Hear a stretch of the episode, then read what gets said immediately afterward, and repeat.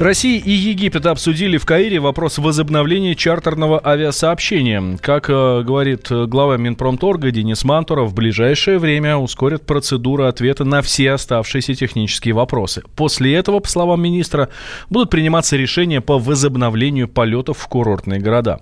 Как рассказал вице-президент Российского союза туриндустрии Юрий Барзыкин, если чартерам разрешат летать в Египет, туроператорам понадобится месяц, чтобы наладить отправку россиян на отдых в эту страну. Несколько лет комплекс выполнен мероприятий согласно совместной программы. Мы знаем, Каир для регулярных рейсов открыт. Люди едут, но это несравнимо. И, конечно, только когда будут чартерные рейсы Шарм-эль-Шейх и Хургаду, тогда будет туда поток сгенерирован. Ну, пока таких заявлений нет. То есть, да, выполняются, обеспечиваются. Ну, я думаю, что операторы уже нашли фактически замену, но и понадобится, может, около месяца, если откроется Египет, вперед, так сказать, ориентироваться. Хотя программы сверстаны, и просто так изменить направление тоже непросто. Хотя Египет ждут, ждут и потребители, туристы, ждут и турбизнес. Но, думаю, они ждут бюджетный Египет. Тем временем египетский Центробанк заявил о самых больших доходах от туризма за последние 10 лет. По сравнению с прошлым годом прибыль в этой отрасли экономики выросла почти на 9%. Как считает главный редактор портала туризм.ру Алексей Песков, э, россиян в Египте заменили отдыхающие из мусульманских стран. По его словам, даже если чартерное сообщение возобновится, привычных курортов э, наши отпускники уже не увидят. На мой взгляд, Египет, как все-таки светское государство, взял свое в мусульманских странах. Это, скорее всего, Ирак, Иран, Саудовская Аравия. То есть страны с более жесткими законами и место, где эти законы можно в той или иной степени не соблюдать. А поскольку там население достаточно плотное и приток достаточно большой туристов. Поэтому мне кажется, что Россия уже, в общем-то, на египетских курортах перестанет играть играть главенствующую роль, или во всяком случае решающую, даже если все чартеры вернутся и восстановится, скажем, там пятилетней давности поток, но уже, ну скажем так, вот русского Египта, к которому многие привыкли, где ты в отеле спокойно можешь общаться на русском языке, прочее, скорее всего, уже не будет.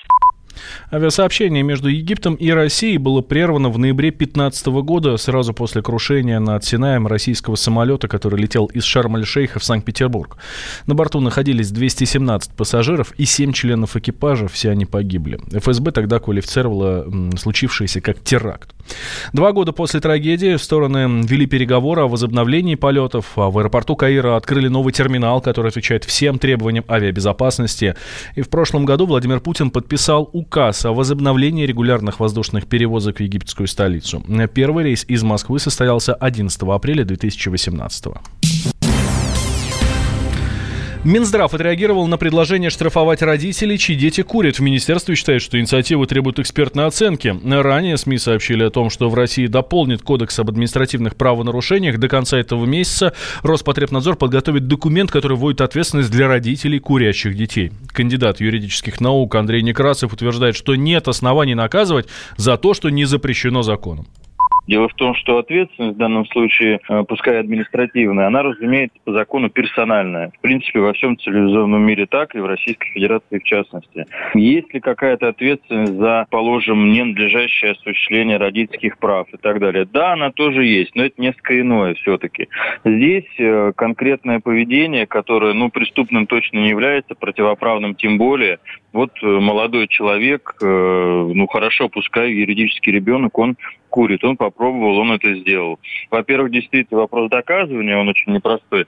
А во-вторых, ну, какое к этому вот такое оперативное отношение может иметь родитель?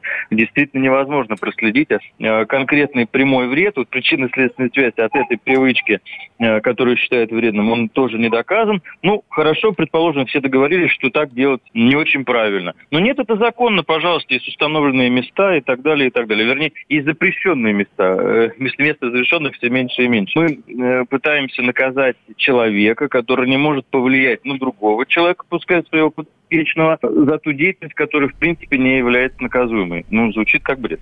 Председатель Национального родительского комитета Ирина Волынец считает, что вместо наказания нужно организовать центры помощи в воспитании. Конечно же, мы не поддерживаем инициативу, потому что большинство родителей даже не догадывается о том, что их дети-подростки курят. Более того, впору открывать психологические центры для поддержки таких родителей, чтобы они смогли правильно выстраивать отношения с курящими детьми, с теми детьми, которые употребляют алкоголь, наркотики, потому что очень часто вот именно на этом этапе отношения портятся. А следующим шагом а, является полная всесторонняя занятость наших детей во внеурочное, внешкольное время. Вообще все виды зависимости – это уход от действительности, которая не радует, которая не позволяет нашим детям гармонично развиваться, совершенствоваться. И поэтому э, пропаганда здорового образа жизни, да, э, психологическая поддержка детей и родителей, да, а всесторонняя занятость детей, да, а наказание родителей, и уж тем более а, такая жесткая мера, как тюремный срок за то, что дети курят, это, конечно же, недопустимо. Нельзя использовать метод кнута, когда не включен метод пряника. Никто из родителей не идет в магазин, не покупает сигареты для своих детей и не говорит «на, иди кури». И когда у нас будут реализованы все эти меры поддержки и профилактики, тогда можно задуматься о том, что вот те родители, которые пошли и купили своим детям сигареты и вместе с ними курят, наверное, этих родителей нужно наказать. Ну, ранее депутаты уже выступали с предложением ввести для родителей курящих детей штрафы до трех тысяч. Темы дня. Он прожил эти дни в томительном ожидании. Он считал каждую минуту. И теперь он возвращается. Он голоден и собирается утолить свою жажду. Его не остановить.